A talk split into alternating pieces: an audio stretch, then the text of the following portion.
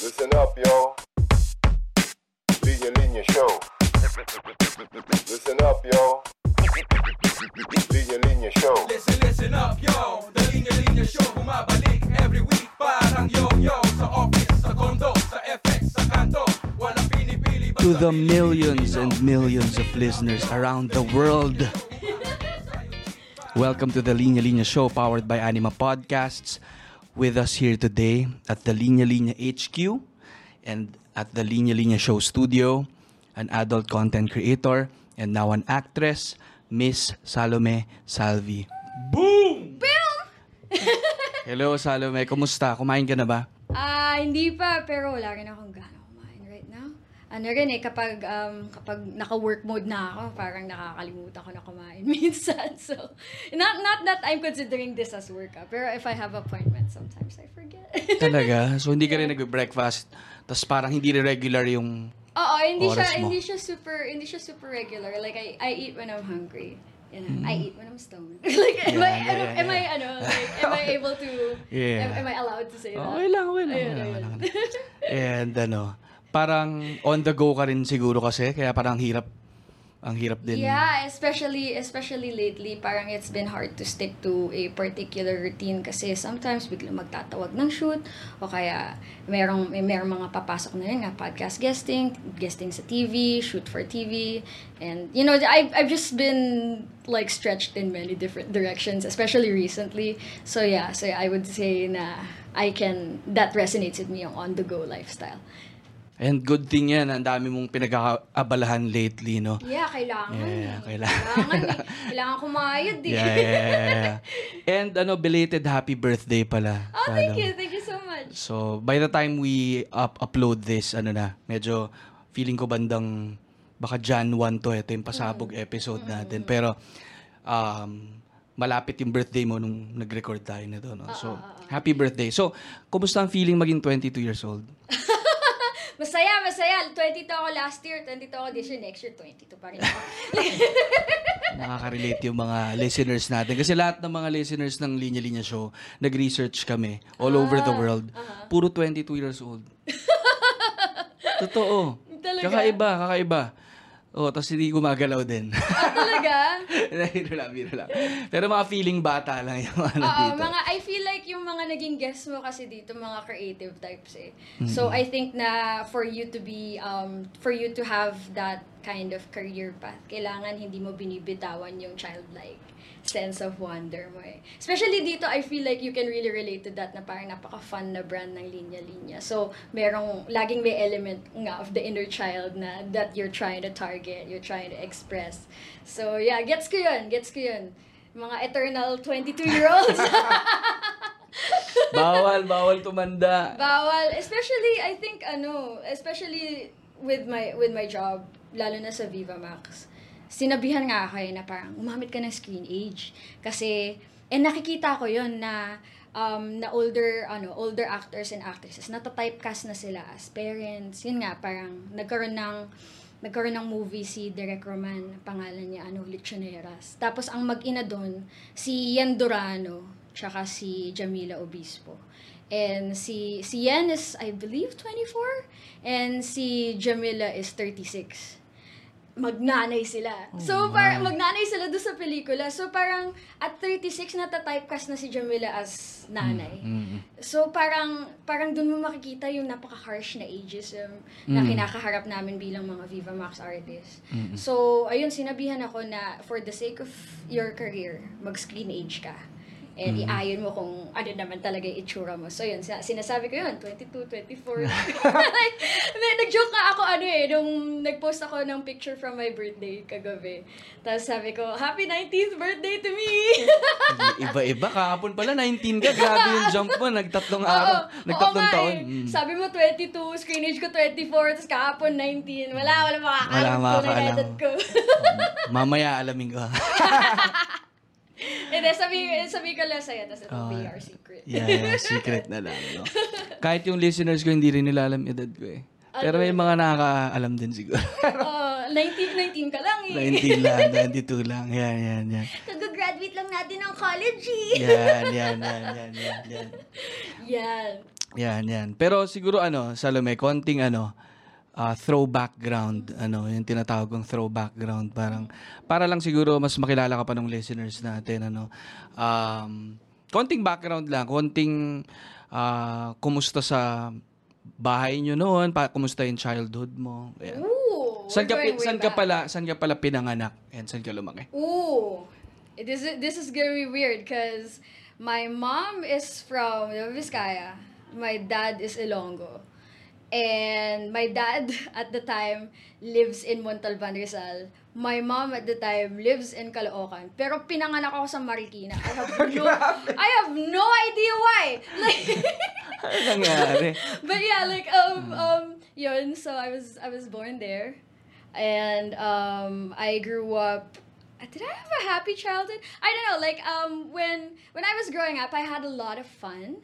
But ngayon um but now that I have access to therapy and I've been going therapy uh, going to therapy for a couple of years, parang ang dami niyang napa na-illuminate sa akin na ang dami ko pala naging childhood trauma na hindi ko na-acknowledge. So, ngayon when I look at my childhood, parang colored na siya by that, ano, na parang, yeah, I, ha- I was having fun and I was being a kid at that time. But now, now in hindsight, with with the context na yun, na yun nga, nagte-therapy na ako and parang na-realize ko na it wasn't as idyllic as I used to imagine it to be.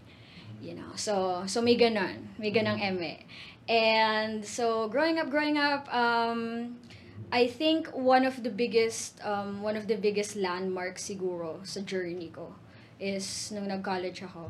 Naka, nakapasok ako ng UP, thankfully. Tapos, ah, parang dun, parang I think na ang daming nagising. Parang nagkaroon ako ng, parang naging comic of age siya eh, yung time ko in UP, na ang, dami ko na-discover about myself, ang dami ko nakilala mga friends na hanggang ngayon, friends ko pa rin. And parang, I I believe talaga na if you um if if you are in an environment like UP, mamumulat ka talaga eh kasi sa UP parang um naka like I've been I I met so many people from totally different walks of life. And yun nga, ang dami ko rin ang dami ko rin talagang natutunan and na, natuto ako sa UP to always like always orient yourself kung um, kung kung ano yung community mo. Like, kailangan mong ano, kailangan mo maging part ng collective or community.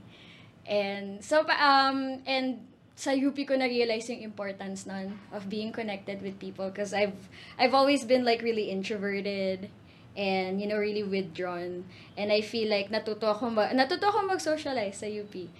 Um, so yun. Um, that's up until college. And then graduate ako and for a few years after graduating, I didn't really know what I wanted to do. Um, kahit no kahit nung college eh, like I knew that I enjoyed my course. I knew that I enjoyed being creative kasi fine arts yung Mm. fine arts yung course ko eh. Pero I didn't know kung ano yung magiging ideal na application nun for me. Marami akong kayang gawin. Like lalo na lalo na sa FA na talagang techniques based yung yung teaching sa amin. Tuturuan kami yun, tuturuan kami ng different techniques and me, um different mediums. And I marami akong kaya gawin. Like I know how to sculpt, I know how to do graphic design, I know how to paint. Lahat yun natutunan ko yun in school and ever since nung bata ako, mahilig talaga ako mag-drawing. But I didn't know what I was gonna do. You know? Um, and then, nag, uh, 2017 happened and landmark year yun for me, eh, honestly. Um, yun yung time na mm, I had a boyfriend at the time.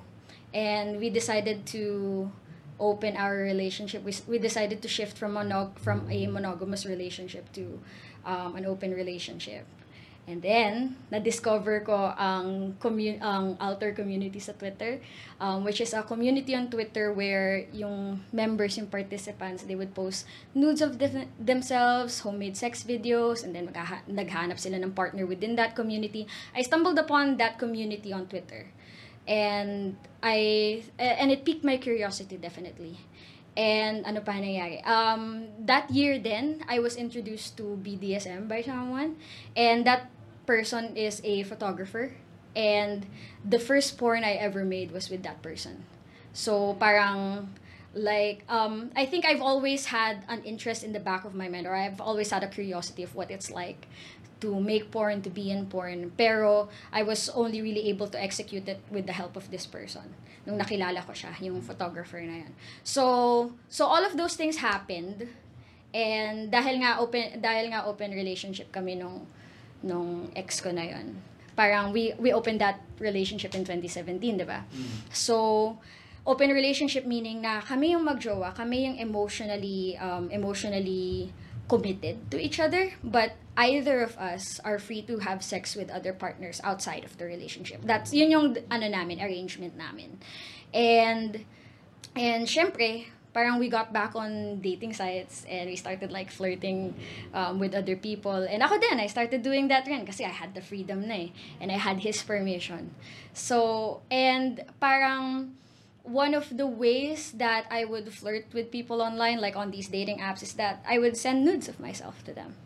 And um, and I really enjoyed that. And even within our relationship, like I started doing that with my boyfriend. You know, when he misses me, I'd take pictures, and I really enjoyed that process. And I really enjoyed sending them to many people at once, uh, sending my nudes to many people at once. Kasi syempre, when you're on a dating app, eh, you're talking to different people all at once. And you're trying to like, try and like get your game on with all of these people. So like I would do that by sending them nudes or, and showing them, hey, I'm I'm DTF, you know. Um, and I really enjoyed that. I really enjoyed the attention that I was getting from all these new people. And remember na around the same time I stumbled upon that community on Twitter where everyone was just like posting their own nudes, everyone was getting likes and everyone you know like everyone was getting all of this attention from all from their fans, they have their own followings ganyan. And yung mga yung mga tao sa community na a lot of them are gay men eh. It that community talaga ever since was dominated by gay men. And I just saw what they were doing and I looked at what I was already doing that. I was sending nudes to random people, diba, on dating apps. And I was like, there's this community where I can build a platform for myself and I, where I could distribute my pictures en masse. So I was like, I want to be part of that. I want to make my own account. I want to post my own nudes. And I, you know, like I want to get that kind of validation that, you know, like that I see these people getting within that community.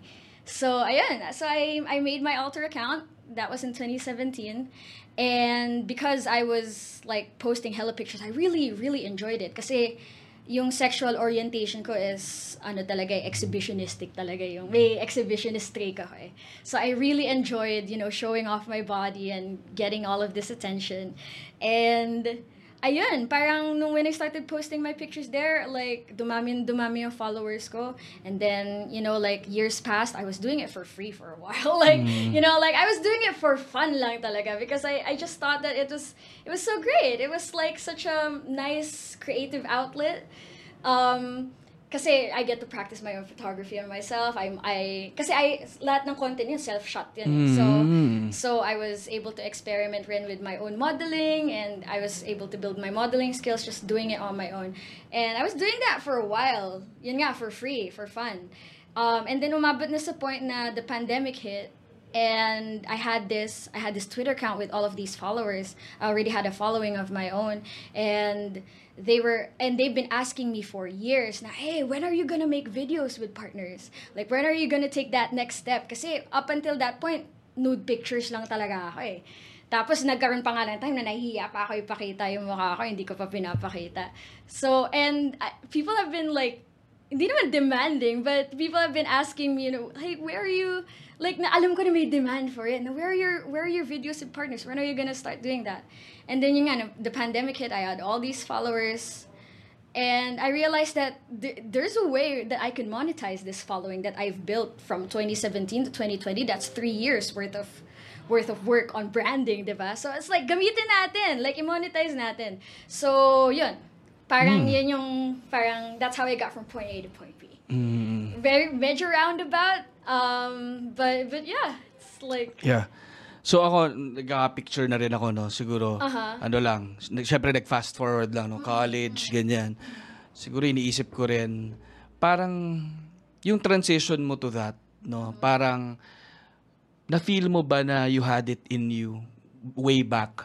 Pero, nag, ooh, that's a good oh, pero parang, nagkaroon lang ng instance yung sabi mo nga when you were with your boyfriend, dun lang yung nag-unlock and nag-unravel. You know, like, I think na ever since I was a kid, kasi ano eh, parang when I was a kid, I was like, um, I, I was like my parents' golden child talaga. Because I, I knew how to do so many things. Like, I was into sports, I was into singing, I tried, you know, like, I, I tried acting then, and then drawing, and then I was M-top ako, like, math club ako. So it's like, I had um, I had all of these different skills, pero the the things that really like allured me the most was drawing, visual art, um, and ano, and I really loved the short time that I was able to perform on stage, um, like um.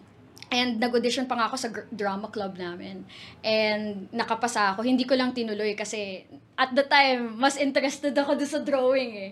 Um, but I knew na there was that desire for me to to perform and to be a model and to be seen in that way. You know, like there was there was that parang parang ano lang siya, parang I wa- like masaya lang siya i-daydream. But I didn't know how I was gonna get there. Kasi yun nga eh, parang I, I already like boxed myself in as a nerdy kid. And as a kid na mahilig mag-drawing, mahilig mag-anime. And I didn't know ha- kung paano ko ipapasok yung, yung journey ko to being an actor and to being a model. Hindi ko alam kung paano ko maano yun. Eh, Pero I just knew na, you know, if it's for me, mangyayari at mangyayari yan eh. And ayun nga, like I didn't expect na my way, that, that the way for me to achieve that, na ma-realize yung daydreams ko na yun, was through erotic art, was through nudes, through porn.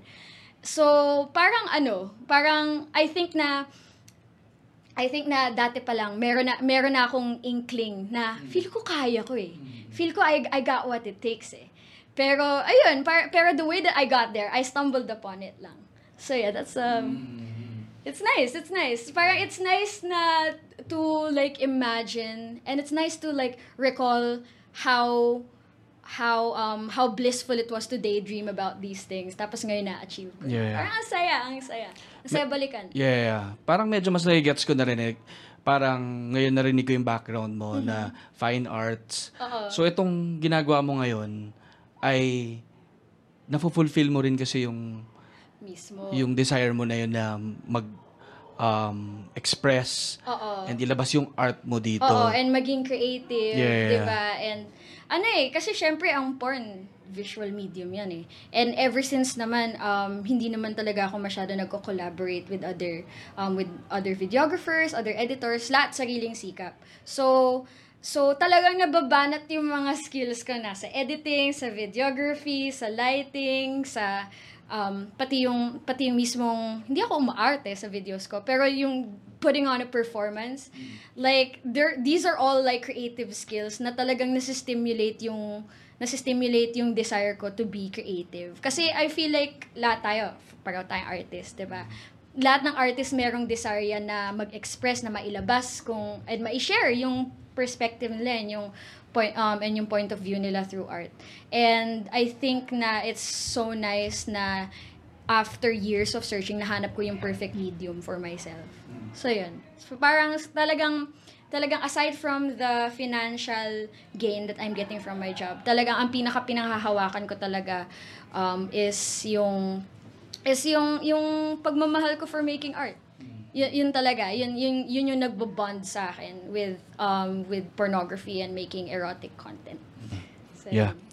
Um, nagkaroon ka ba ng prior work before ka nag-pursue nito? And, Oh, hella. kasi ayan muna, ayan muna. Yeah, yeah, yeah, hella. Like, um, I, and yung ano sa akin, I think na it was a source of a lot of insecurity for me before, na I never stayed longer at the job like more than two months, three months, because I really was not, like hindi, walang tumutugma eh sa akin.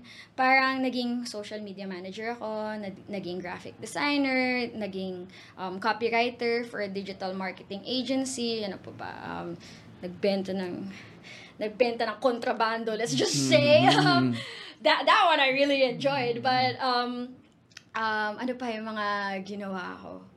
Ang dami. Para, pa, um, writer din. Naging writer rin ako for, um, for an SEO company. And na, nag-ano rin ako, naging part rin ako ng prod, naging part rin ako ng production design wing ng isang prod. And ang dami, ang dami. Wow. Pero um pero yun, it didn't work out for any of that, you know, because um A, nahihirapan ako to work with teams. And nahihirapan ako sa corporate environment. Kasi sa corporate environment kami, ang dami, kasi ang daming restrictions eh. Um, and I really didn't like play well with that because I knew that my personality was really loud and kind of aggressive and hindi hindi bagay yung mga taong katulad ko sa corporate na environment eh. So talagang like for for a while it made me insecure na like I I I don't know what nothing's working for me. What what the what the fuck? What the hell? And And ayun, eventually nung nahanap ko na yung Twitter ko and then I really like fell in love with it. Like I didn't really look at it as like something that would eventually be my full-time job, you know. So so yun, parang it took me a while rin to to find my footing and to find yung ikigai ko, you know, like where like where do I belong? Like ano, ano like ano ba yung position na pwede kong i-fill na makaka-contrib na makakaambag ako sa uh, like sa sa, sa, sa like sa ano sa environment ko, you know. Um like saan ako mag-shine? Ang tagal bago ko nahanap.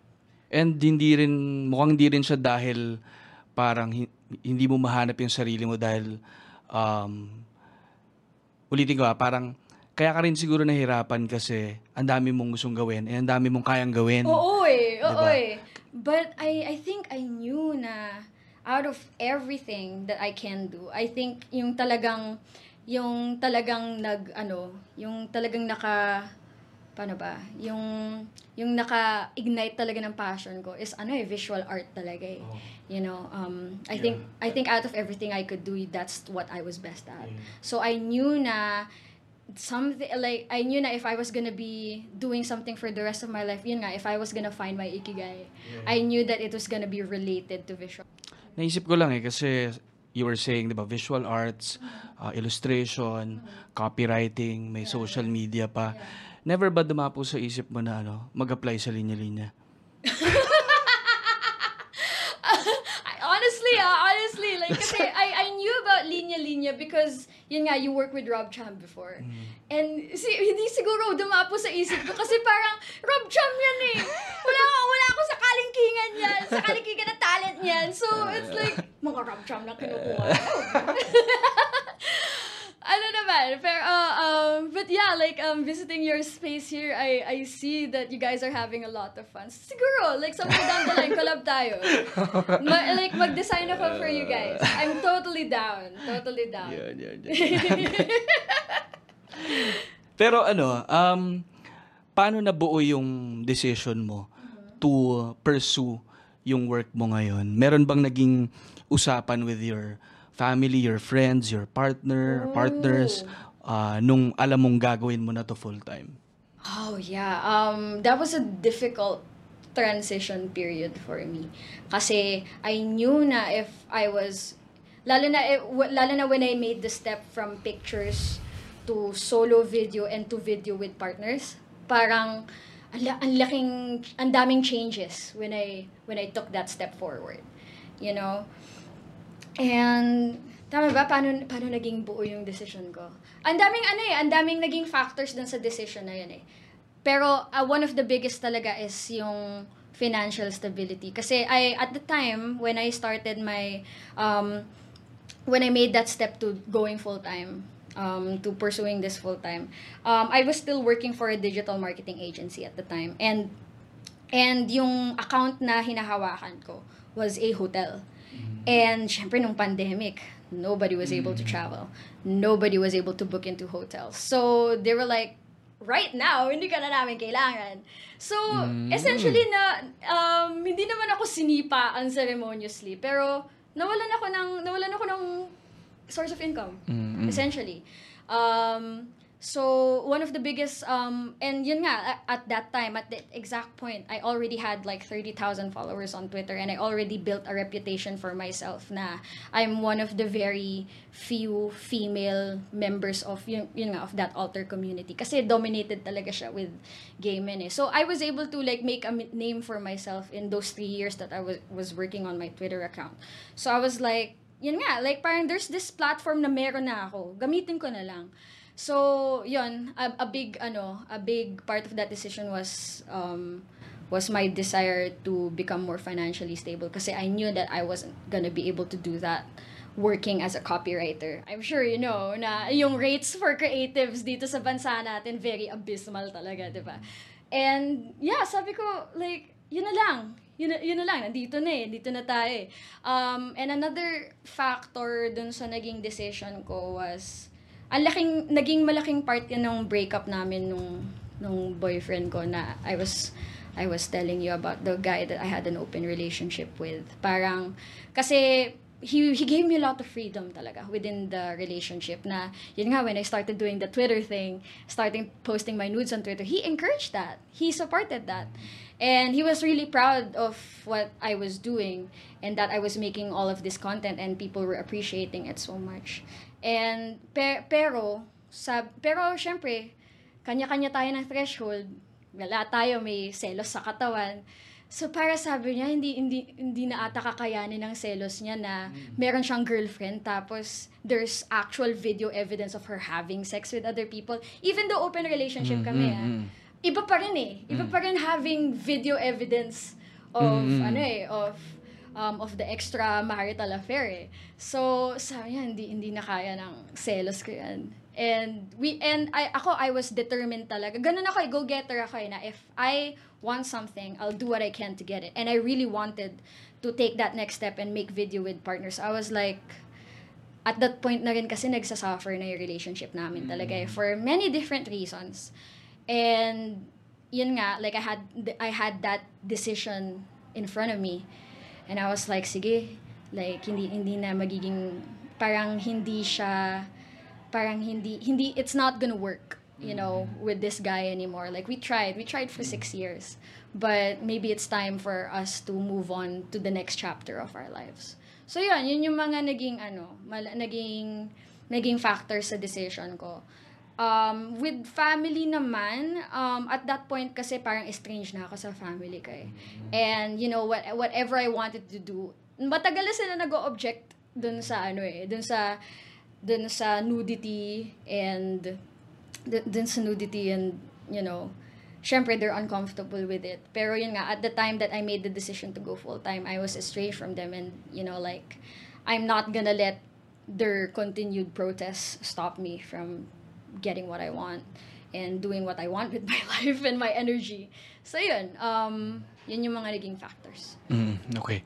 Siguro ano, para lang sa mga listeners na hindi pa um, masyadong alam, actually including me, no, ah, sa mga listeners natin, um, can you explain to us yung kung ano ibig sabihin ng independent adult content creator? Alright, sure. Um, so, like, I, I like using the word adult content kasi a lot of people, hindi naman sa politically incorrect ang pornography, ah, pero a lot of people are, ano eh, parang, parang naaalarma pa sila dun sa word na pornography. Pero I'm totally comfortable with calling myself a pornographic actress. So that's what I do.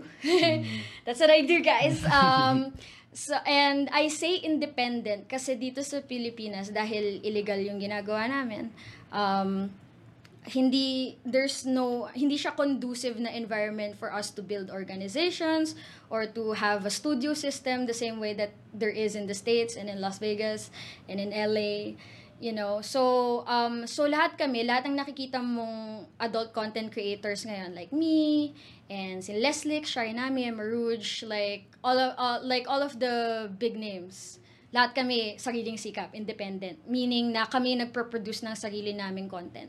And then kami nag-upload, kami yung um, kami yung kikita. Wala kaming hinaatiang managers, studios or whatever. Wala walang studio system dito.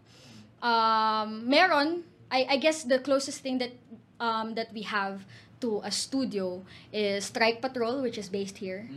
Um, pero e- even with even with Strike Patrol wala namang sistema eh. Parang merong merong sense pa rin ng pagka-indie yung production, yung production style and yung parang yeah, yung production ng ano ng Trike Patrol. So ayun, that's what I mean when I say independent. Na I shoot all of my content myself. I edit it myself. I upload it myself.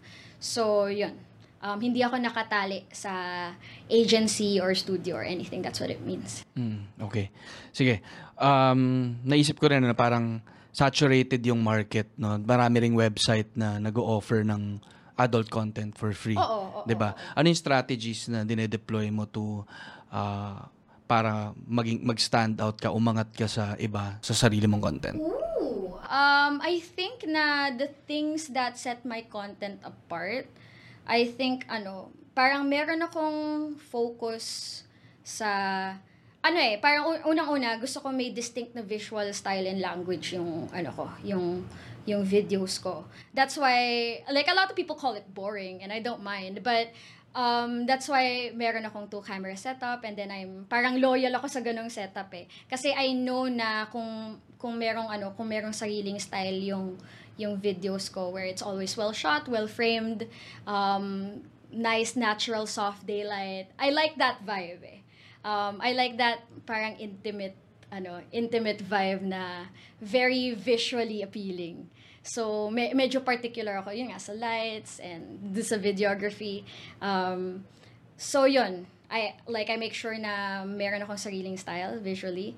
Um, and also, meron akong particular na focus. Ano kasi ako, yung philosophy ko with that is I make the kind of porn that I like to watch. You know, and yung mga gusto kong pinapanood, yun nga, yung very beautiful sunlit um, sunlit scenes, and then parang ano, gusto ko yung romantic na parang magjowa yung connection nung ano, nung nung actors. And I re- I really like that vibe. Meron nga ano eh sa Pornhub. I, I don't know if you've if you are familiar. Pero I feel like you've seen their videos already. Hindi mo lang siguro alam yung pangalan. Ang pangalan ng channel, Bradham 8. And yung videos niya, yung sikat na sikat na, oh, I'm fucking my green-eyed girlfriend and my parents, and ano. Ganun yung, yun yung parang talagang porn na, shit, when I saw it, I was like, oh, this is so beautiful. I love the dynamic between the, um, I love the dynamic between the actors. I love the homemade vibe. So, parang, meron akong, yun yung ginawa kong blueprint for my,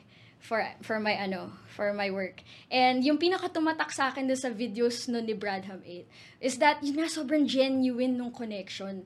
And parang sa sobrang intense nung sa sobrang intense nung connection nila, nung sex nila nagsasampalan sila, nagsasakalan sila. And then, talagang gigil na gigil sila sa isa't isa. And I was like, "Oh man, that's that's so parang ang powerful nung hatak nun sa akin." So, So ako, when I make my videos, mapili ako sa partner. And um and even before kami sumalang sa shoot, I really work on our sexual chemistry. Kasi yun yung gusto kong i-bring out sa porn ko. Na parang gusto ko kapag nakita ng mga tao, I want them to gravitate towards the fact na, yun nga, there's merong intense na emotion and connection between the between the actors. And parang lahat ng reactions namin, lahat ng orgasms namin, lahat yun genuine. And I think that parang that genuineness, that authenticity dun sa performances namin. Um, I think yun yung talagang tumatatak sa mga tao. Na, like, like, wow, it's so hot, you know? Um, kasi ako, personally, hindi ako masyadong mahilig din. Going back to that ano nga na I only make porn that I wanna watch. Ako personally, hindi ako masyadong nanonood dun sa may mga storyline na, oh, janitor, o kaya, oh, schoolgirl with teacher. Hindi ako masyadong mahilig sa ganun eh. Um, and, and yun nga, parang, and nakikita ko na a lot of amateur actors, not, not to shit on their work ah, may sarili silang market na I'm sure na-appreciate sila ng mga fans nila. Pero kasi, kapag nakikita ko na, yun nga, kapag umaarte, yun nga, umuungol. Yan. Al- Alam mo yun, kapag nakikita ko eh, ah, like sa akin ah, halatang halata kasi kapag umaarte, kapag fini-fake nung, nung actors yung ano nila. And sabi ko sa sarili ko, ayoko nang magkaroon ng bahid na ganyan yung content ko. Gusto ko lahat tunay, lahat genuine. So, yun, parang that, that's what I parang that's what I set out to do so, to set my work apart. I want that authenticity that that people can really like latch onto. Wow. Yeah. Parang ano eh, no? Parang ah, nakikita ko parang art and authenticity. Di No? Kasi meron nga background sa art, alam mo yung visual communication, well thought of, Mm-hmm, Yeah, ah, yeah. pinaplano mo, Oo. pero hindi mo ah, tinatanggal yung pagiging totoo nung experience. Oo, kasi yun yung babalik babalik-balikan ng mga tao eh. You know, kapag na, yun, yun yung parang, yun rin yung thing kung bakit ang dami ko nang napanood. And I think yung kay Brad Mate, in-upload yun in fucking 2016 or something. Pero hanggang ngayon, yun pa rin yung favorite na porn ko. Kasi yun nga, parang magjowa kasi sila eh.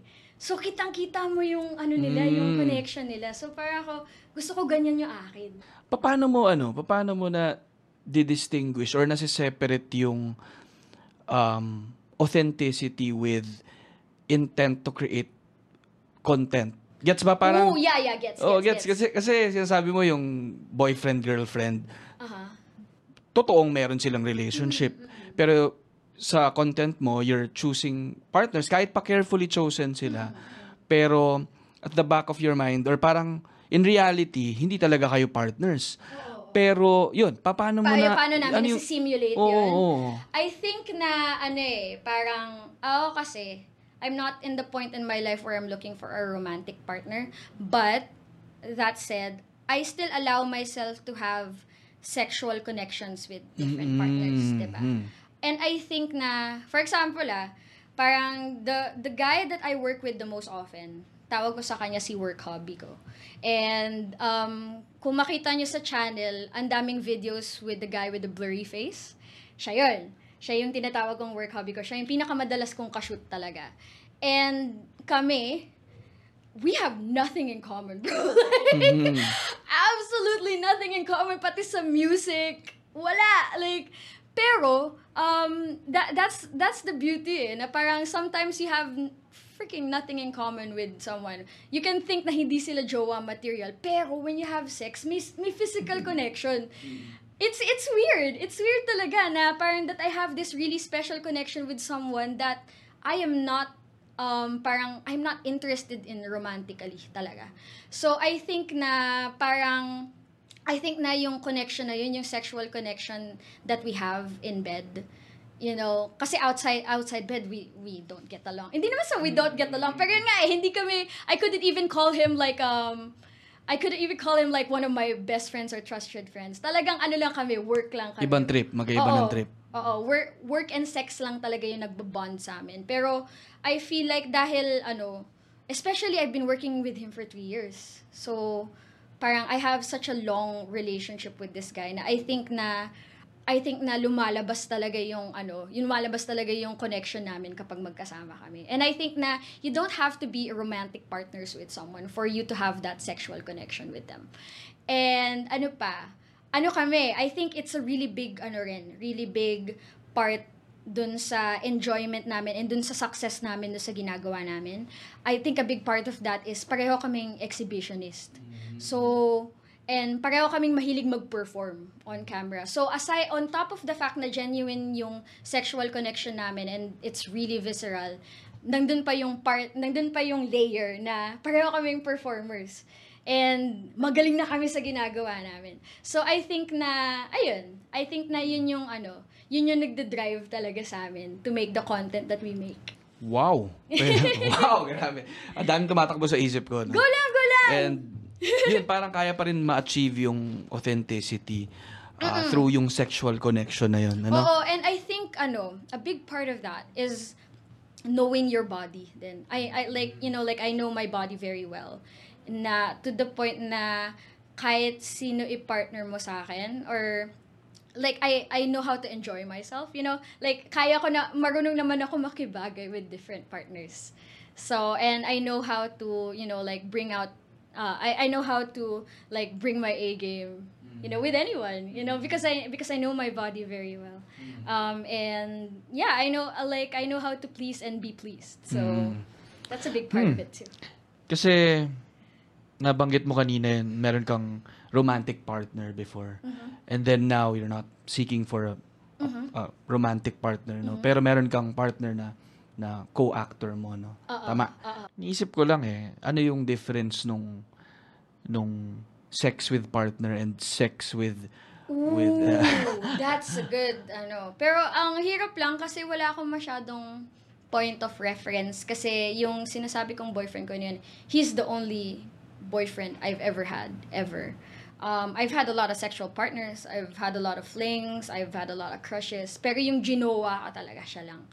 And merong, I think ano, parang mer merong difference talaga eh when you have um when you have an attraction to someone or when you have um when you when you have a deep connection with someone and then you have sex. Parang merong merong ano merong level of excitement eh, na hindi mo basta-basta ma-achieve with casual sex partners I feel meron meron talagang ano merong meron siyang pitik you know na na hindi mo mahanap anywhere else and not to say that that's the only sex that is enjoyable for me.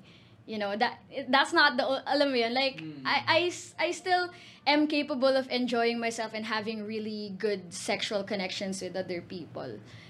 Um, and you know, I enjoy different kinds of sex naman with different kinds of people. So hindi ko naman ano, parang hindi ko naman sinasabi na sex with a romantic partner is like you, you know, na na, na yun, yun yung habol ko palagi hindi hindi ganun, hindi ganun. Parang yes, I acknowledge that there's something special with sex with a romantic partner, but but yun nga, parang that doesn't that specialness doesn't prevent me from from finding happiness in other sexual connections. Sa mga nakikinig.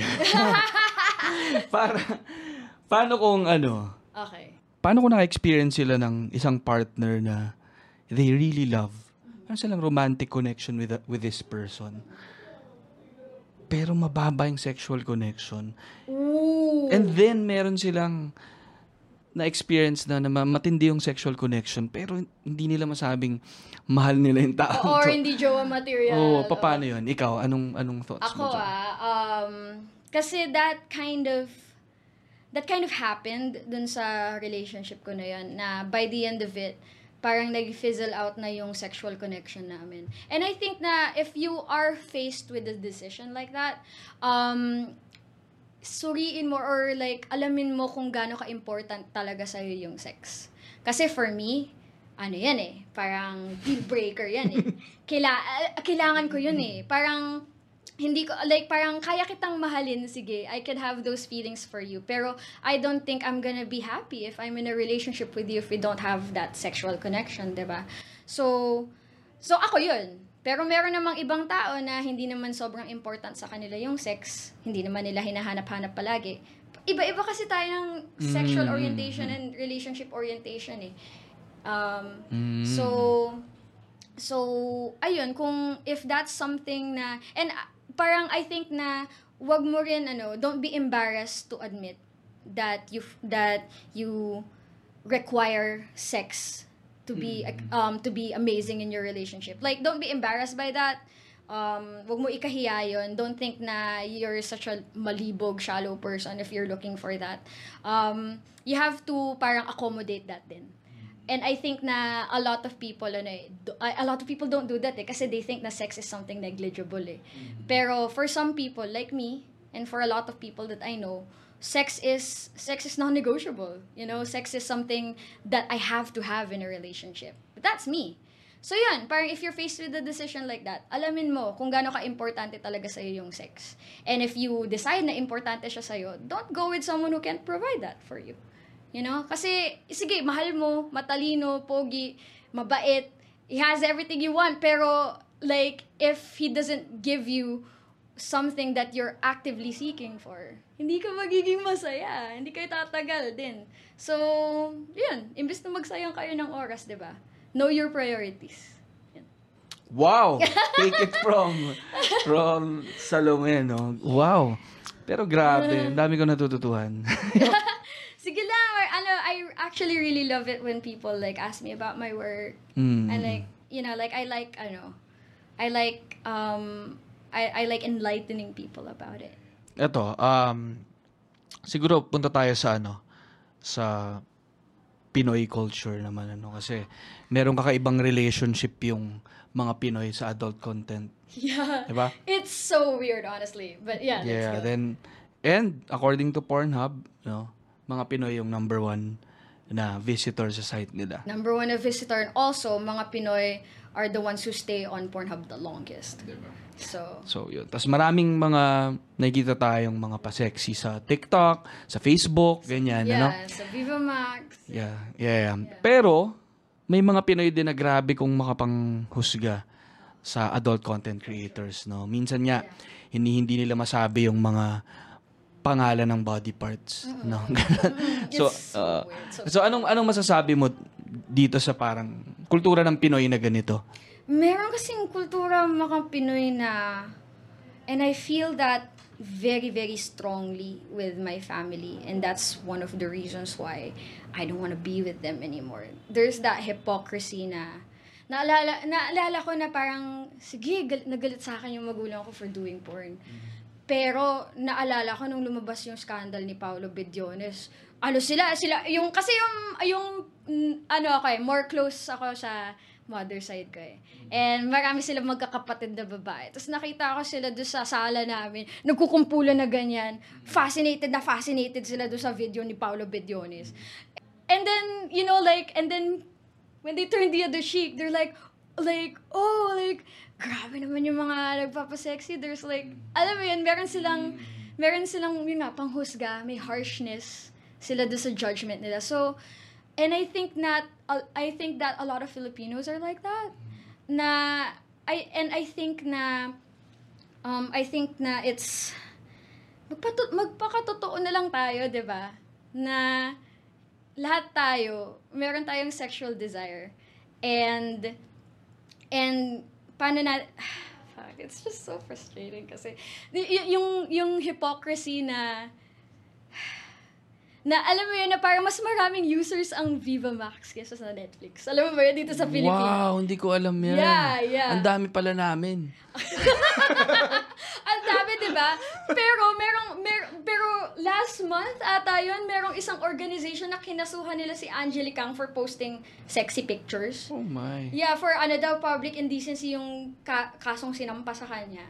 And I I don't understand. Like, I think the people should realize na if they lived their truth, if they were, if they lived and made decisions according to what their heart desires, and you know, if they live, yun nga, if they lived out their truth, kung magpakatotoo sila sa nararamdaman nila at sa gusto nila i-pursue, makakadagdag yun sa quality of life nila. Na there's no more inhibitions, there's no more judgment.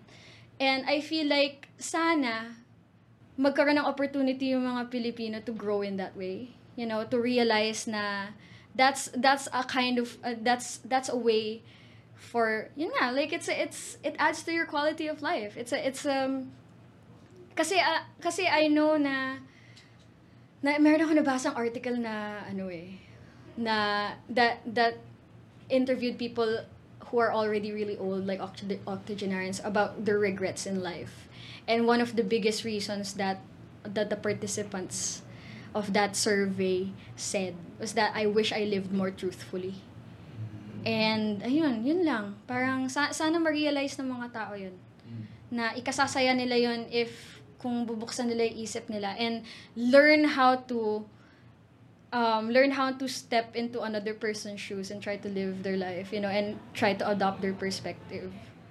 Not, not just when it comes to sex, not just when it comes to porn consumption, but just in general, you know. Parang be kind, have empathy, and, you know, like, be teachable. Yun na lang. Speaking of truth, ano, pinsan ko si Paolo Bediones. Really? Hindi, biro lang. I was gonna, I was gonna fucking melt. You know? Pwede kong pat i- i-prolong yung joke na pero I, I saved you Prolong? na. sorry, sorry, sorry. Kanina pa nag-ano sa isip ko yung joke, para sabi ko, babanat yun. Pinsan ko kunyari si Paolo. Oh no, I was. Biro lang, biro lang, biro lang. Pero, pero wow, ano, hmm, tama, no? No? na-frustrate ako doon sa moment na yun talaga na parang na kasi siya- kasi sabay-sabay nagsilabasan yun 'di ba yung kay um yung kay Hayden ko and yung kay Paolo Bediones 'di ba and I remember there being a frenzy at home you Oh know they were so, God. they were so fascinated and interested by this and and yet you know like when they look at adult content creators as if hin- as if hindi kami yung gumagawa ng content na pinapanood nyo. You know? Well, not, saying na ganun yung naging intention ng kina Paolo Yeah. Villones kasi those were leaked without their Yeah. consent. But still, like, my par I know na my parents consume porn. Where do you think that comes from? Why don't you have the same respect, um, why don't you have the same respect for the directors and actors na kinagigiliwan nyo na pinapanood nyo sa TV at sa pelikula? Like, why, um, di ba they have so much respect for that? They have so much admiration for people who make that kind of content. Why don't you, like, gets ko naman eh. Like, Oh, why, why don't you, why ah. don't you afford the same kind of respect to people who make porn, which is something that you watch almost as often as other mainstream media, di ba? Iniisip ko lang kung ano ah. Iniisip ko lang kung ano yung iniisip probably ng parents mo. Oo. Parang feeling ko baka sabihin nila na iba kapag yung anak ko yung nandun. Oo. Yun ang iniisip ko syempre gets iniisip nila. naman. Nagigets mo. Yeah, gets ko naman yung frustration nila. I don't agree with it. And I don't like, um, and I don't like na, kasi naniniwala talaga ako kung magulang ka, and kung nag-grow in a particular in- um, direction yung anak mo, kailangan mo tanggapin yun, eh. buhay niya yan eh. Ano, may, may sariling buhay yan, hindi yan, um, hindi porket part siya physically, doesn't mean, alam mo yun, um, even though mer- you share DNA doesn't mean that you're entitled to control your kid's life. That's what I believe. But but and gets ko rin naman yung ano nila, yung frustration and yung disappointment nila into um into like finding out about my job and my interests and my lifestyle. They were so disappointed. Gets ko yun. Ang sakit lang. You know? Ang, ang sakit lang kasi parang I found so much happiness and love within my job. Tapos hindi nila makita na yung, hindi nila makita yung naiaambag ng trabaho ko sa buhay ko. Hindi nila makita yung importance na, sobrang laking part ng buhay ko, ng identity ko yung trabaho ko. Tapos nire-reject yun ng magulang ko. Ang sakit. Super. Um, but yeah, ang, I, I get it. Um, I get it, I don't agree with it. Um, tsaka I think ano rin eh, parang, parang nakita ko with the way that they were fascinated by all of these scandals that they were able to watch. Parang I, th- I think na meron silang sense na, um, meron silang sense na, itong mga gumagawa nito, hindi naman ganito yung anak ko eh. Gets mo? May gana, may, may gana na ano na parang they're looking at they're looking at this kind of content with a sort of morbid curiosity na parang, ooh, look at that. Like, al alam mo it's like, uh, it's like looking at a car crash and you can't look away. Parang ganun yung ano nila sa, sa porn and they had this security siguro na parang, oh, my kid is never gonna be caught dead doing that. Like, you know, may ganun. So I think na, um, I think na nagkaroon nga talaga ng, may ganun, may ganun layer. Anyway. yeah. Okay, okay, okay, okay. Pero ayun eh, kaya ako lang siguro rin na bring up baka parang yun yung reality nung generation nung parents natin tingin ko na ano eh na maraming mga bagay sa isip nila na hindi bukas noon. And ngayon ba are you hopeful na ano this generation, itong generation natin na future parents din na mas hopeful ka ba na ah, mas magiging open and mas and, mas magiging ah, mas mauunawaan ng generation na to yung work na ginagawa mo. I hope so. Especially since, alam mo, sobrang revolutionary talaga sa industry namin yung nagkaroon ng OnlyFans. Kasi for the first time in history, OnlyFans was able to give um, was able to give adult content creators a platform where they can earn directly from the um, from their fans. You know, like fans were finally given a way to pay their favorite content creators directly. And because parang I don't know if democratize is the correct word for Mm. that. Pero pero na open to the public yung ano eh. Parang parang kahit yung mga pangkaraniwang tao na may interest na gumawa ng porn, binigyan sila ng opportunity ng platforms like OnlyFans to do exactly that. They were given um, an opportunity to chase their dreams essentially. And because um, because because of that opportunity na nabuksan for so many people na never had that opportunity before before OnlyFans parang naging parang ayan nagkaroon ng cultural shift because of that um because of um because of those opportunities na nagsispring out from OnlyFans, 'di ba? And and I think na and I think na dahil nga naging open na siya sa pangkaraniwang tao, like sana parang it would lead to a greater understanding na na this is this is something that people this is an option that are that is open to so many people now you know? And yeah sa, sana sana sana yung kasunod nung pagbukas ng pinto na yun sana yung kasunod nun is better understanding why people do this. And um yeah parang ganun. And I think na ang ano ko lang parang ang concern ko lang is sana kaakibat ng greater understanding and acceptance natin of sex work, of virtual sex work, of adult content creation. Sana kasama rin dun, dun sa dun sa education na yun yung education about the risks and hazards. Um and and you know like I I want I parang sana it would lead um for for anyone who wants to enter into sex work sana ano sana sana magkaroon ng sana maging parang part ng protocol ng mga tao yon na na intindihin nila yung pinapasok nila. Oo, ano talaga eh, parang hi- hindi feel ko pa, yun yung yun yung danger kasi of normalizing or magka or yung pagkakaroon ng greater acceptance. Sige, Yeah. like um sige, parang yung mga yung mga sex workers they're enjoying like um they're they're enjoying a greater sense of acceptance within their community. Pero sana sana dapat laging paired yan with education um with the education na yun nga about the risks and um the risks and the hazards kasi ang dami, ang daming ang daming magiging risk kapag pumasok ka ng sex work in any kapag pumasok ka ng sex industry in any capacity whether it's you're an adult content creator, you're a stripper, erotic masseuse, sugar baby, full service sex work which is, you know, like having sex for money. So many different kinds of sex work and lahat 'yan may kanya-kanyang hazards 'yan. Especially since napaka-stigmatized ng trabaho namin. You know, um meron yung like kasi a lot of a lot of people really like treat sex workers like as subhuman eh. Honestly, may ganong may ganong pagtingin eh. And I think na yung yung ano na yun, yung stigmatization na yun, it adds to the danger that we face na yun nga, na naharas kami, naharas kami online and in person, or parang na, nako-cross yung physical boundaries namin kasi merong conception na, ah, pokpok ko na rin naman eh.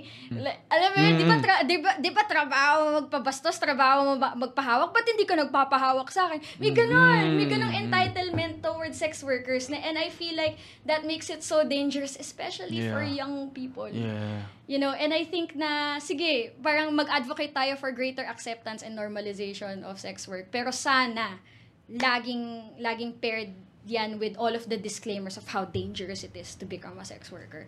And how magbabago yung buhay mo eh. It's gonna be a life-changing step for you. Everything's gonna change. The way that you look at sex, the way that you look at your clients, the way that your family treats you, the way that your friends look at you, the way that employers um, the, the, the way that employers will look at you it's gonna affect your um, it's gonna affect all of the work opportunities that you're gonna get after sex work parang it's it's gonna change your life and I feel like yun, kailangan natin kaila, kailangan natin i-propagate yung ganong impormasyon na it's so risky and it's not it's not a decision na that you should take lightly, you know. Woof! Oof. Woof, woof, Bigat. Bigat, bigat, bigat. Pero, ayun eh, siguro, babalik ko to ano, no, yung kultura ng Pinoy, yun na eh, ang, ang sama, ang, ang pangit, Ang bastos, bastos, nakakahiya. nakakahiya. Pero what keeps you going? Parang despite all these ano negative experiences na I feel like every day may nanggaganyan sa'yo. Eh, Ano, Every day. Oh, my God. Breakfast, lunch, and fucking dinner, bro. Like, Mm. so parang yung ano, what keeps you going? Ano ano yung mas ano yung pagising mo parang tutuloy ko to. Parang bakit hindi ka, ba't hindi ako bibigay sa ganitong work despite 'di ba? despite Ito, all of the despite hazards all of the and the hazards, yeah. risks. I always circle it back to this is this is a medium that I love. This is a medium that I'm passionate about. Also, parang I was fortunate enough to emerge at the right place at the right time that I was able to carve a niche for myself. And I was able to um I was able to make moves in my career that are unprecedented. You know? And hindi ko sasayangin yun. Hindi ko sasayangin yung blessing na yun. Na na yun nga parang I was given a, I was given a platform that not that not every content creator will will have, you know, will have the opportunity to take a hold of. So, so ayun, parang, aside from the fact that it's creatively fulfilling for me as an artist, like yung, yung sinasabi ko nga na ang dami kong creative and artistic skills na nababanat sa trabaho. Um, what else? Tapos yun, parang saya, sayang yung platform and opportunity na binigay sa akin, hindi ko bibitawan yun. Katarantaduhan yun. And, um, add mo pa yung fact na yung sexual orientation ko, yung kink orientation ko, is exhibitionist talaga ako. I enjoy that so much. Um, so, parang sexually, just the act of having sex on camera and pleasing myself on camera, parang sexually fulfilling rin yun eh. Parang part yun ng pleasure na na- na-derive ko eh. Um, so, ang daming, ang daming reasons na, sige, may, may cons, may risks, pero I always center myself on why I fell in love with the medium in the first place. Na, na, na parang I feel like I belong here. You know, I feel like having sex is the best thing, is the thing that I am the best at, you know? And aside from all of the skills that I know how to do, like, on top of the list na talagang alam kong, alam kong exceptional ako is having sex, you know? Like, so yun. Um, yun yung nag-ground sa akin talaga. Wow, nahanap nahanap mo yung sarili mo dito sa sa Yeah, space yeah. na to. Kaya na, naiinis ako sa mga tao na, na parang, like, are you, are you gonna retire? When are you gonna retire? What are you gonna do after porn? Hindi ba disappointed yung parents mo? When are you gonna stop? And I'm like, why? Why would I, ga- why would I want that? You know, like, nandito na ako eh. Sayo ko dito eh. Like, bakit ako aalis? kaya, kaya natatawa ako sa mga tao na, kasi meron akong mga followers tsaka mga fans na, na parang na-disappoint sa akin na nag-GMA na ako. Sabi, ay, artista na yan, hindi na magpa-porn yan, hindi na babalik ng Pornhub yan. Sabi ko, bakit kayo pala decision? Wala naman ako sinasabi, hindi ko bibitawan yan. Like, alam ko tamad lang ako gumawa kaya halatang kaya kaya, iniisip ng mga tao na inactive ako pero hindi Mm-mm. Pornhub lang sa kalam. And then, tsaka ano, parang, like, to, ano, ah, to demonstrate lang how committed I am to my job, ha. Nakalagay, um, parang, um, sinabi ko doon sa kontrata ko sa Viva kasi they, they, ano, eh, they gave me a contract to sign to be part of Viva Artist Agency and to make this many films for this amount of time. May kontrata yan pagpasok ko ng Viva. And parang, I specifically said na hindi ako pipirma unless nabigyan niyo ako ng explicit na confirmation na hindi niyo ako pipigilan from doing my porn. Kasi Viva Max o wala, GMA o, o wala, I'll still I'll I'll still be doing I'll still be making porn. I love it. And um out of all of my source of sources of income, ang pinakamalaking nagbibigay talaga nabibigay talaga sa akin is Pornhub. So bakit ko bibitawan 'yun, you know? Yan, pwede mo siguro sabihin na you are born to do it.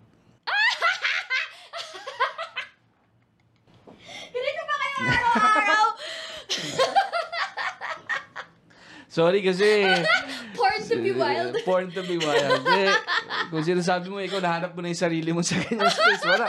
Buong buhay ko na nandito sa space na to eh. Oh my god, like, uh, how long have you been working sa Linya Linya? 10 years? Grabe, 10 years. 10 years na. of puns? Oo eh. How did you fucking nga- survive that, bro? Actually, may plans kami next year sa Lumeno na yung linya-linya, may isa kaming bubuuhin na bagong thing o only puns yung ano yung pangalan niya. So people can Tapos yung- contrib- people can contribute their own wordplay ano na submissions.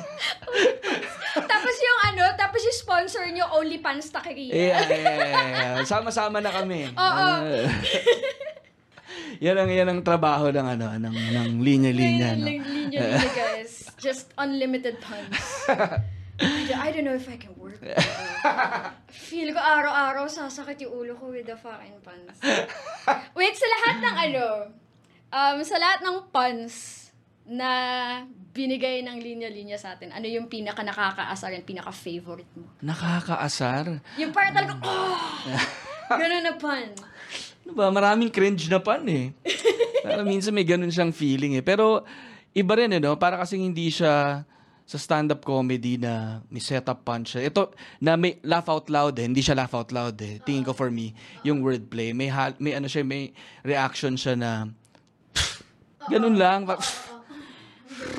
And ako gusto ko yun eh. Gusto ko yung feeling na ganun yung, yung ano ng tao. Kasi parang, yung feeling kasi na nabibigay ng pun for me, parang, accessible siya to other people na parang feeling nila kaya nilang sila yung nag-isip nun. Oo.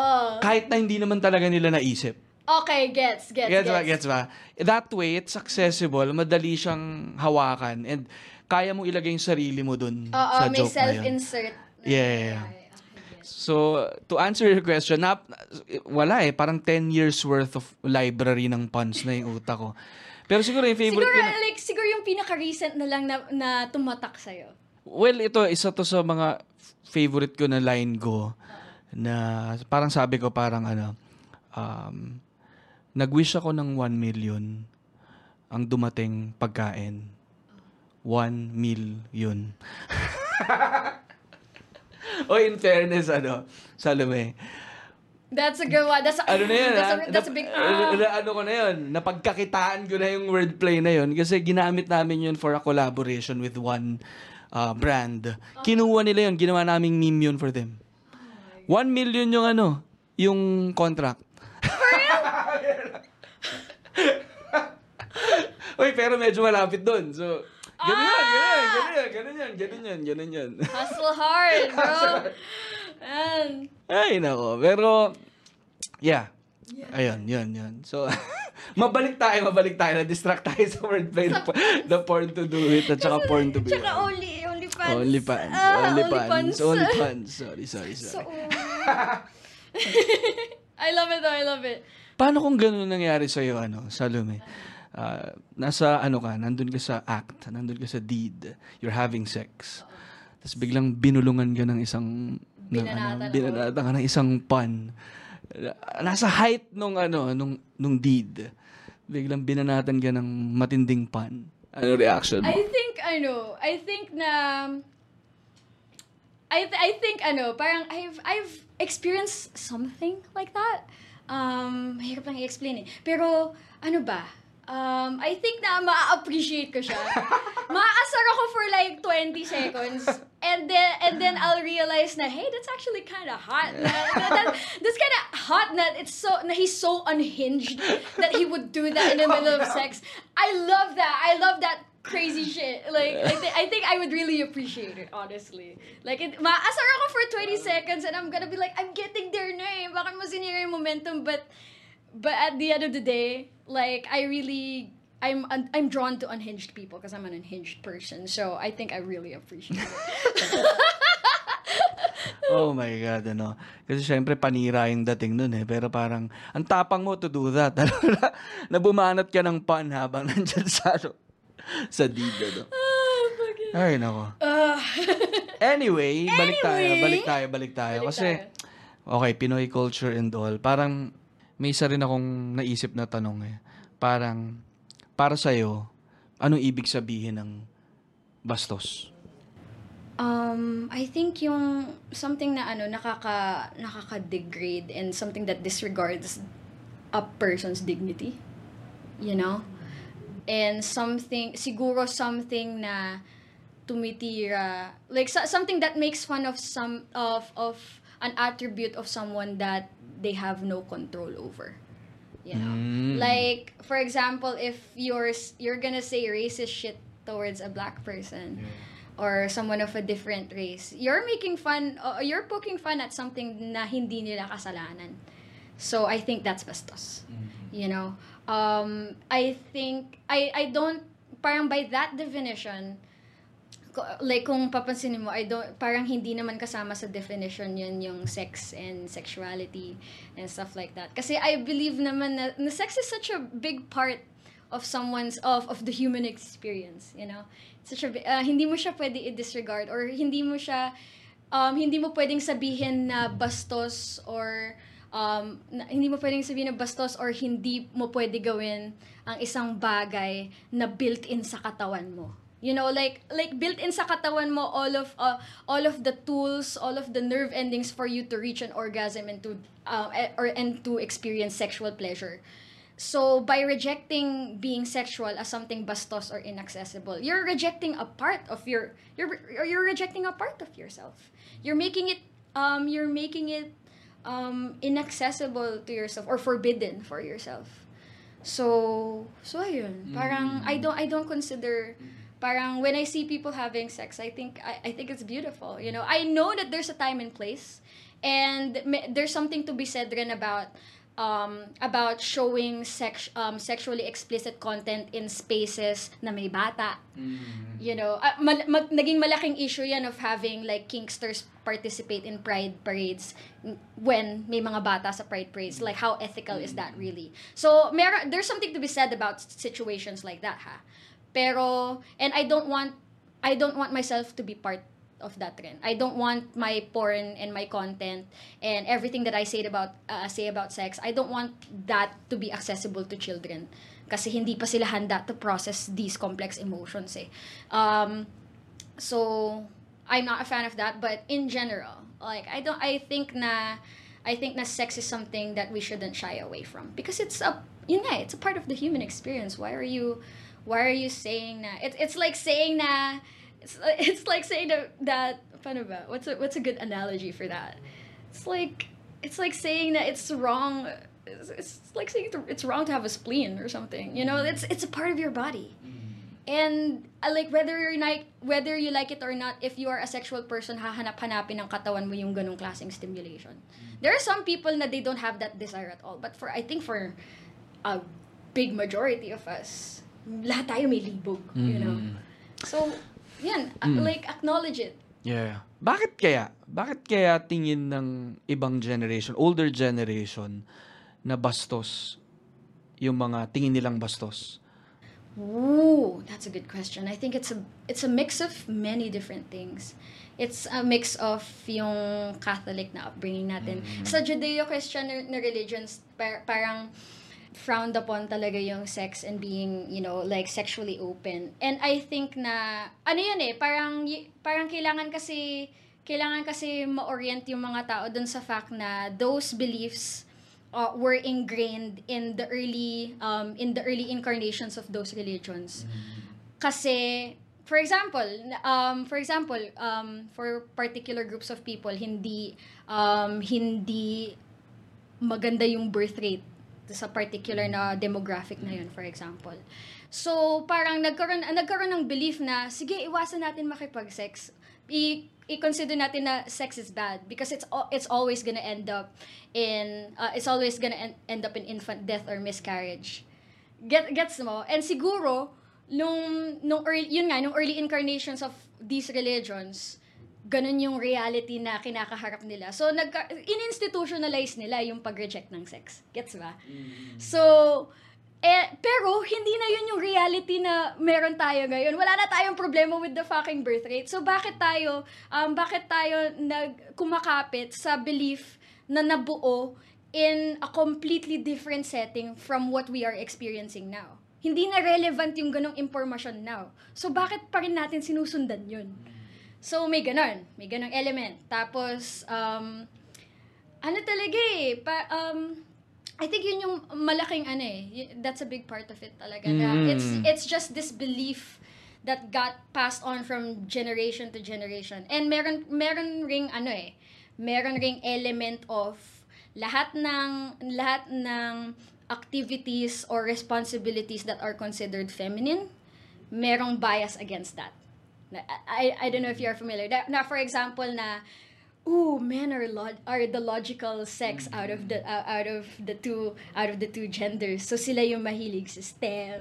Sila sila yung mga nagiging engineer, lawyer, a doctor. Sila yung nasa ano, nasa parang administrative positions. Whereas yung mga kino-consider na professions na feminine, cooking, cleaning, making art, and um, And kasama na rin dun yung kasama na rin dun yung sex kasi within the within the nuclear family ang responsibility supposedly ng babae is yung yung Nurture. oh is to nurture. And yung se- yung sexual responsibilities in uh in our in a relationship in a traditional la- relationship laging napupunta yan sa babae. Gets ba?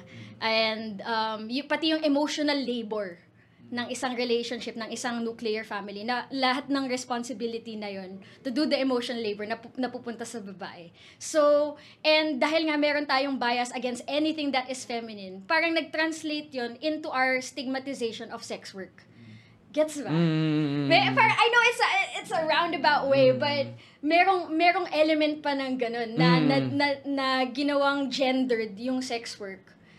Therefore, and lahat nga na nang a-associate sa babae ay dinidiscriminate against.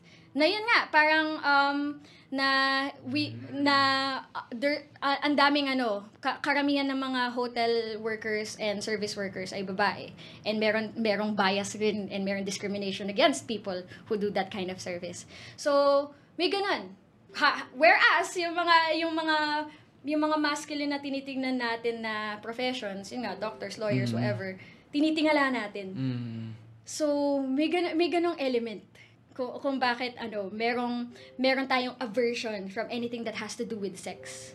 So, there's many two different reasons. So, kung bakit iniisip ng mga tao na bastos yung bastos.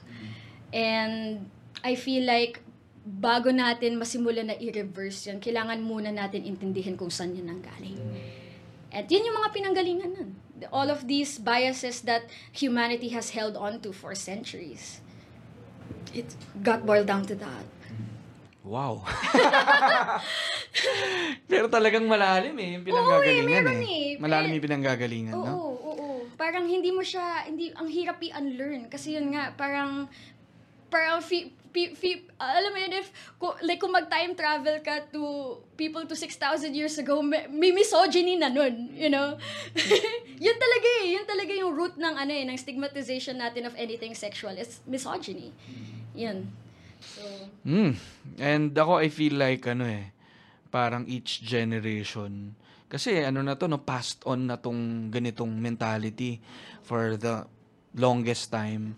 Parang siguro each generation talaga may responsibility to revisit and to review yung mga... Review, yeah. Ano ba? Ka- Parang always, kailangan meron tayong, kailangan, ta- like every now and then, we have to revisit, tama, revisit, review, revise. Kung ano pa yung mga relevant sa tinuturo natin. Like for example, parang ang, ang daming naging progressive na moves ni Pope Francis, 'di ba? Kasi naiintindihan niya na nag-evolve ang nag-evolve ang humanity, hindi pwedeng naiiwanan ng simbahan. Kailangan nag-evolve din 'yan. So, ayun. Sana sana ma-realize ng mga tao yun. We have to keep changing. Mm. And yung ano nga, yung evolution of what's bastos, ano. Parang sa mga Pilipino, parang marami pa rin na-stuck sa ito lang yung tingin nila sa bastos. Pero o- Exactly. all while, itong mga discrimination, itong mga racism, ay sa kanila, ay normal pa rin. At yun, Oo. yun ay hindi na ako consider na, Oo, na hindi bastos. nila eh, hindi nila kinakategorize yun as bastos. basta, basta, like, Kaya, oh, kaya, kaya ako, I think, ano eh, itong mga ganitong usapan din, ano, ng at least puro 22 years old tayo nandito uh, nanonood at nakikinig ay na at least no, 'di ba siguro maninibago rin sila dito sa topic na to eh no nasa 280 plus episodes ng linya-linya show baka first time na na mapag-usapan ng ganito ka kabukas yung yung sex oh, and ano it's, I'm happy to have been part of that. Mm. And sigurado marami rin tumatakbo sa isip nila, no? And ewan ko, parang yun yung sabi ko eh, no? Parang siguro yung generation natin ngayon, marami talaga tayong na learn and unlearn, no? From previous generations. Oo nga eh, parang merong burden ang millennials tsaka Gen Z to na, na, na parang parang meron tayong responsibility na this is the time for us to revolutionize, you know? And yun nga, meron, uh, like, nakakal- nakakalungkot and medyo daunting yung responsibility na yun. Pero wala eh. Like, if kung hindi magsisimula sa atin, hindi, hindi, na, hindi na nga nagawa ng Gen X yan eh. Hindi nagawa ng boomers yan eh. So, like, si, sino pa? Sino pang inaantay natin? ba? Kundi, eto na eh. Tayo na yung ano eh. Tayo na yung may, kap- may, may kapangyarihan ngayon eh. Tayo yung nagka-come of age na eh. So, meron tayong responsibility to do that. And I feel like, we have to step up to that, you know? May mga gusto ka bang sabihin sa consumers ng adult content? Sa mga nagbabalak rin pumasok sa ganitong trabaho? Okay. Sa consumers, salamat. salamat sa views. Um, but at the same time, lahat ng sobra ay hindi rin maganda. So, hindi rin healthy yun. So, I think na, um, yan, parang just use our work responsibly. You know? Um, Mm. like like like any other drug merong like masaya yan. Masaya habang na-experience mo pero it's pero any kind of drug will have an um will have an effect on your body.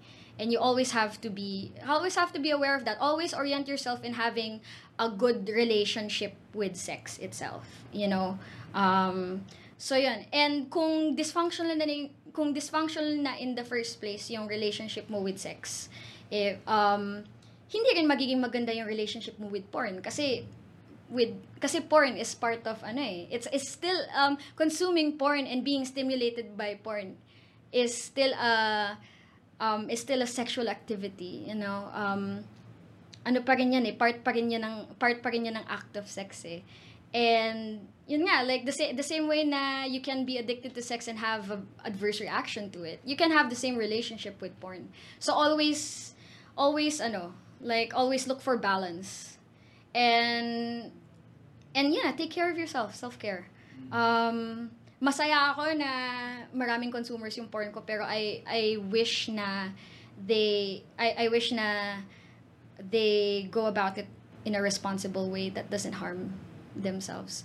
And likewise with anyone who wants to enter the sex industry like yung napag-usapan natin kanina ang daming risks na possibly or more most likely hindi ka aware dun sa mga risks um, dun sa mga risks na yon until you experience it yourself. Dan ganun ako natuto eh. Especially na yun nga sin- sa- sinasabi ko na halos wala akong president with with um with my career. So lahat ng alam ko ngayon, natutunan natutunan ko 'yan through ano, through trial and error.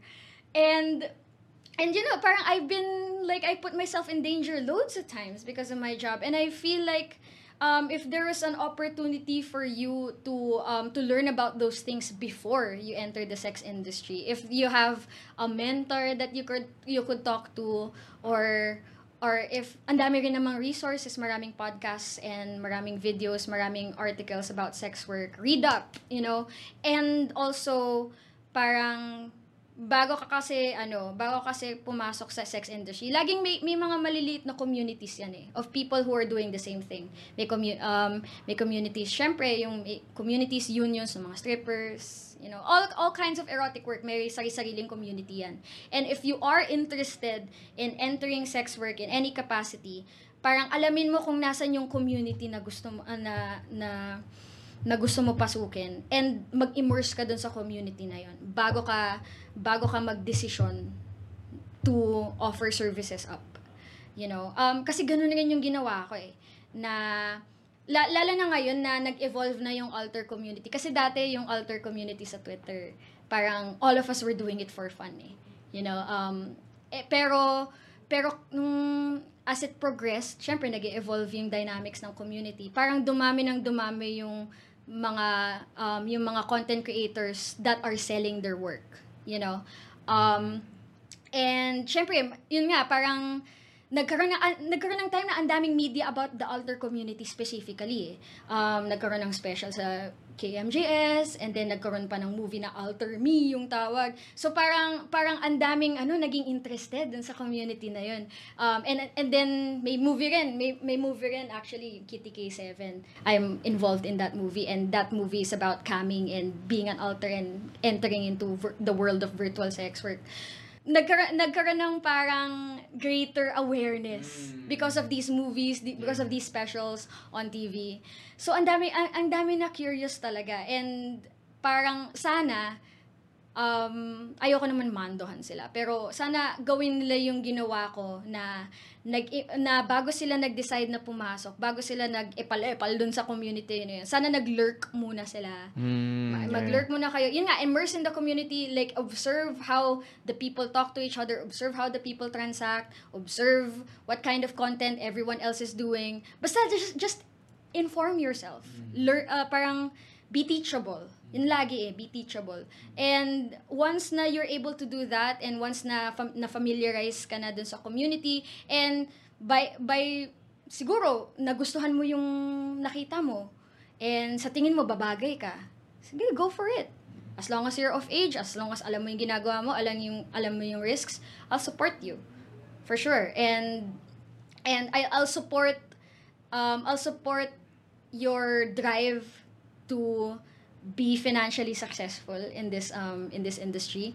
Parang lahat tayo may ganung desire and I wish that for you. Um but yeah, don't go into it na walang alam. Yun na lang. Yeah. Sabi nila yung ano, yung porn star name mo raw ay yung pangalan ng first pet mo plus yung street kung saan ka lumaki. Ano? Ganun ba yun? Ganun din yun. That, that's oh my god wait lang that that's such a that that's that's such a popular ano. Ah, kasi um, template na, ano. i, i ano ko lang share ko lang sa yung ano ng Kitty K7 yung Kitty K7 kasi is a movie on Viva Max and uh and it stars Rose Van Ginkel and it's partially based on my story kung paano yun nga kung paano ako um kung kung paano ako nag-transition from Twitter to to um to camming and making porn ganyan parang kwento ko yun yung kwento nila And kaya Kitty K7 yung pangalan ng movie. Kasi nag nagkaroon ng scene doon, eh, nag-isip siya ng porn name niya. Tapos yun, Yun nakita niya nga. yung meme na yun na Ah. yung name ng first pet mo tsaka yung street kung saan ka lumaki. Tapos yun, kaya siya Kitty K7. Ah, K7. Oh, oh. so, so yeah, yun yung story niya. Ah. Yung sa akin naman, there's tons of reasons. Um, I I love the name Salome talaga. And ang, ang laki ng swerte na nabigay sa akin ng pangalan na to. And, pero I based it on yung ano, yung mga characters sa Noli. May characters sa Noli eh, na si Padre Salvi, tsaka si Salome, which is not part, actually hindi published yung chapter na dedicated to Salome. Kasi nagkaroon ng budget issues si na Blumentritt nun. So, sa, so sabi ni Blumentritt, putulin mo yung chapter ni Salome, wala namang, kasi standalone chapter siya eh. Kasi yung kwento ni Salome, ano siya, jowa siya ni Elias. And um, I don't know eh kung pinakita, I think pinakita si Salome dun sa GMA series. Mm. Pero in most editions, hindi kasama yung chapter ni Salome. Kasi um, yung chapter nung chap, yung chapter ni Salome na yun, ang nangli- nangyayari lang dun is yung internal struggle ni Salome na na jowa niya si Elias, mahal niya si Elias, gusto niya makasama. Pero naintindihan niya na mas kailangan ng revolusyon si Elias. So, yun yung ano nung yun yung struggle nung yun yung struggle niya dun sa chapter na yun na parang hirap na hirap siyang bitawan si Elias. Pero alam niya para sa bayan kailangan niya gawin. Anip, grabe. Hmm, And I'm like, Grabe. that's my girl! Yeah, grabe. Na, na, like, and parang sobrang nag-resonate sa akin yun na shit, ganun yung patriotism ni Salome. Na parang yun yung ambag niya sa revolusyon. Na inuna, parang inuna niya yung revolusyon kesa sa puso. So parang, ah! Lakas! And, um, ano rin, parang one of my favorite writers is si Oscar Wilde. And he has a play, um, he has a play named Salome. And si yung Salome kasi biblical, biblical character yan eh. And meron siyang play na si na pangalan Salome. Tapos merong mga eksena doon na may nudity, may erotic dancing. And nagkaroon ng uproar in um, in Victorian England because of that play. And I was like, I parang I can relate to that. Kasi alam ko yung gag yung gagawin ko is gonna be really um is gonna be really polarizing and controversial and I'm like I want that energy, you know. So th- that's another reason lots of reasons. And parang na-fascinate rin ako sa kwento mismo ng Bible na ano kasi, 'di ba um yung death ni John the Baptist pinugutan siya ng ulo. And ano 'yun, parang kasalanan ni Salome 'yun. Kasi parang yung story nun kasi si si sino ba yung ano niya yung yung tatay niya? I think I believe si King Herod and then stepdaughter niya si Salome. And parang may mayroong banquet may feast. And then sabi ni Herod magaling tong anak ko sumayaw so pinasayaw niya si Salome tapos sumayaw si Salome kaya nga may movie na ano eh sumayaw ka Salome with Gina Alahari yun yun based dun sa kwento na yun na pinasayaw niya si Salome everyone was so impressed. And and in, including King Herod. And Herod was like, because you dance so impressively, I'm gonna give you anything you want. And sabi ni Salome, gusto ko pugutan mo ng ulo si John the Baptist. And I'm like, parang nag-resonate rin sa akin yun na ganun ka-powerful yung sexual wiles niya na, na nakapagpapatay siya ng tao. So, parang, yun, yun yung mga kwento na nag-resonate sa akin na there- parang, parang tumatak sa akin na, sige, parang ang daming, ang daming arrows pointing towards me um, adopting this name. It's really cool. Has this rich history. So, yun. That, those are my reasons. And aside from that pa, pag pinagdugtong mo yung first syllables ng Salome at ng Salvi, it says salsal. So, oh my God. Oh my so God. I'm like, eto na yun, eto na.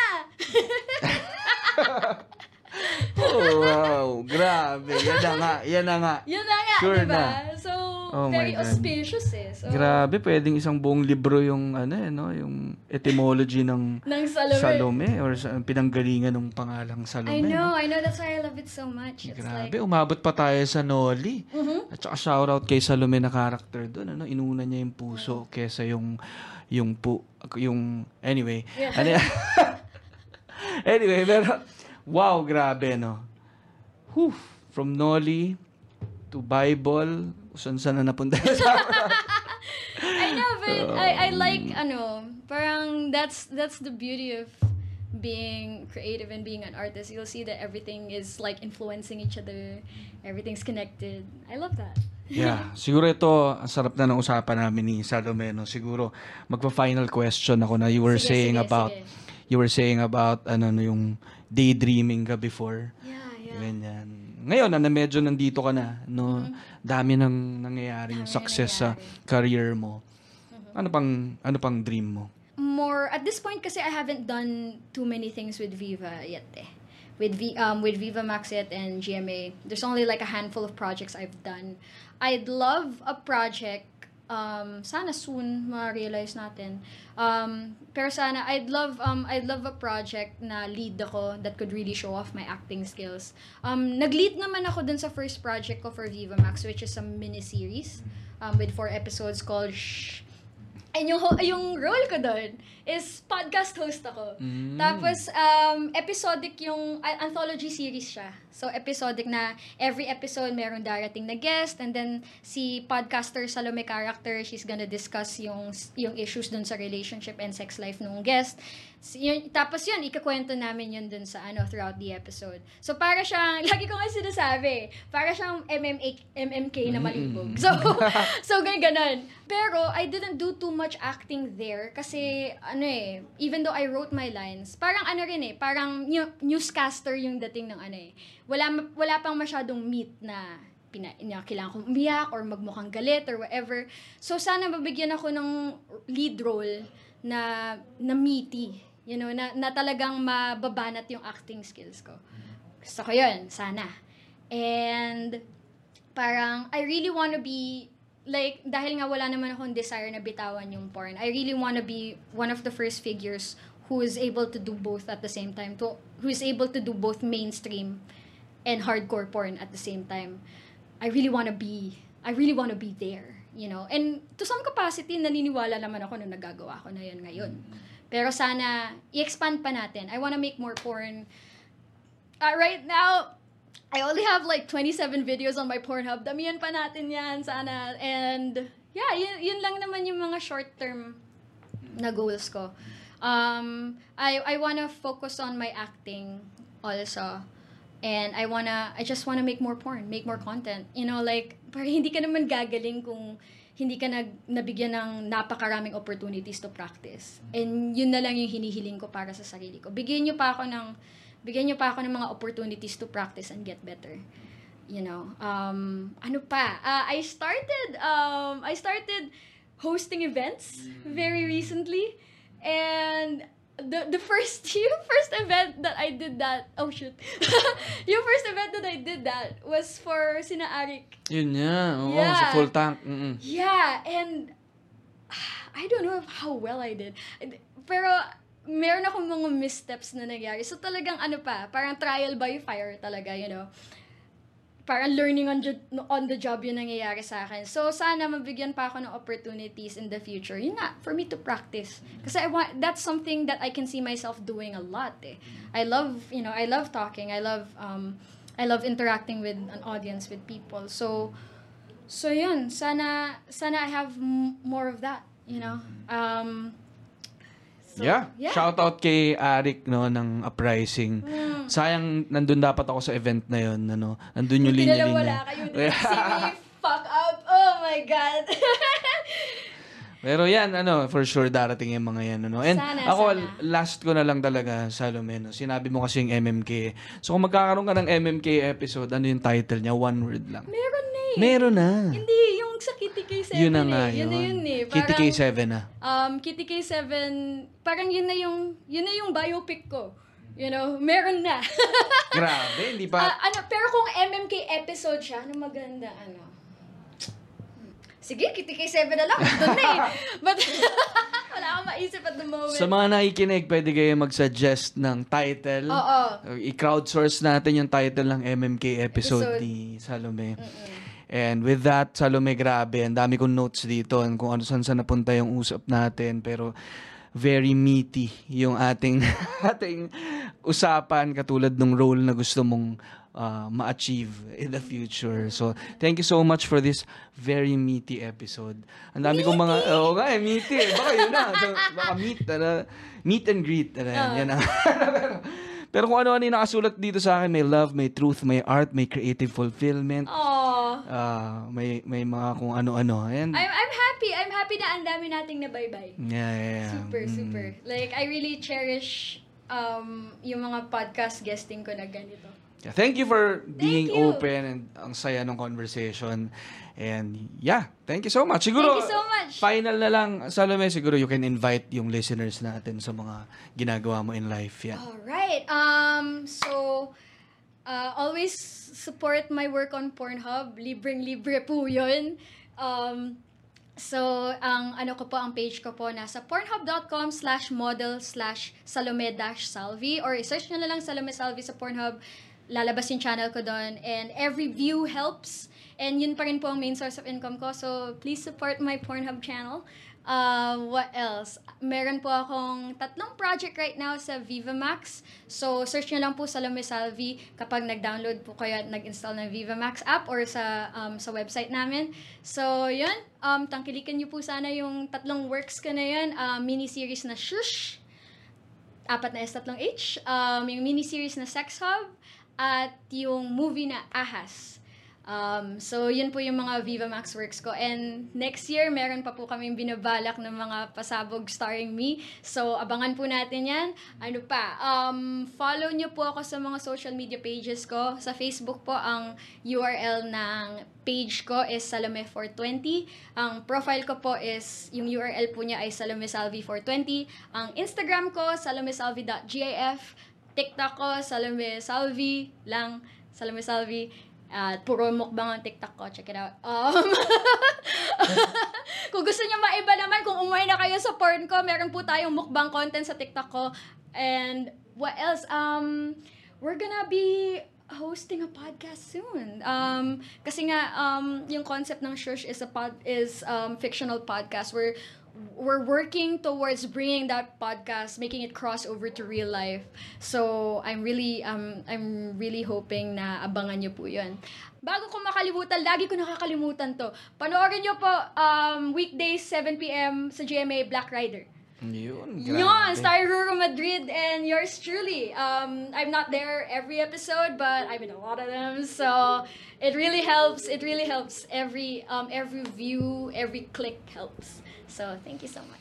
Whew, what a pasabog episode ano? At pasabog din yung mga nangyayari sa career ni pinaputok. ni ano ang pinaputok. Grabe. And speaking of putok and pasabog uh, by this time new year natin to ilalabas. So happy new year everyone. New Year! Uh, happy new year from the Linya Linya show. And salamat again Salvi and ah Salvi. Salome naging na Salvi na naging Padre Salvi Woo! It, you know what's so weird? Share ko lang na, I don't know, I don't know why a lot of people like call me by my last name a lot. kasi name din kasi yung Salve Ah. Kaya parang na-associate siguro yung Salvi, Oo. Salvi na. Oo, pero may, ang dami nagtatawag sa akin na hindi Salome. Salvi! Mm. Parang, but, but, ah, but okay lang, okay lang. Carry lang naman.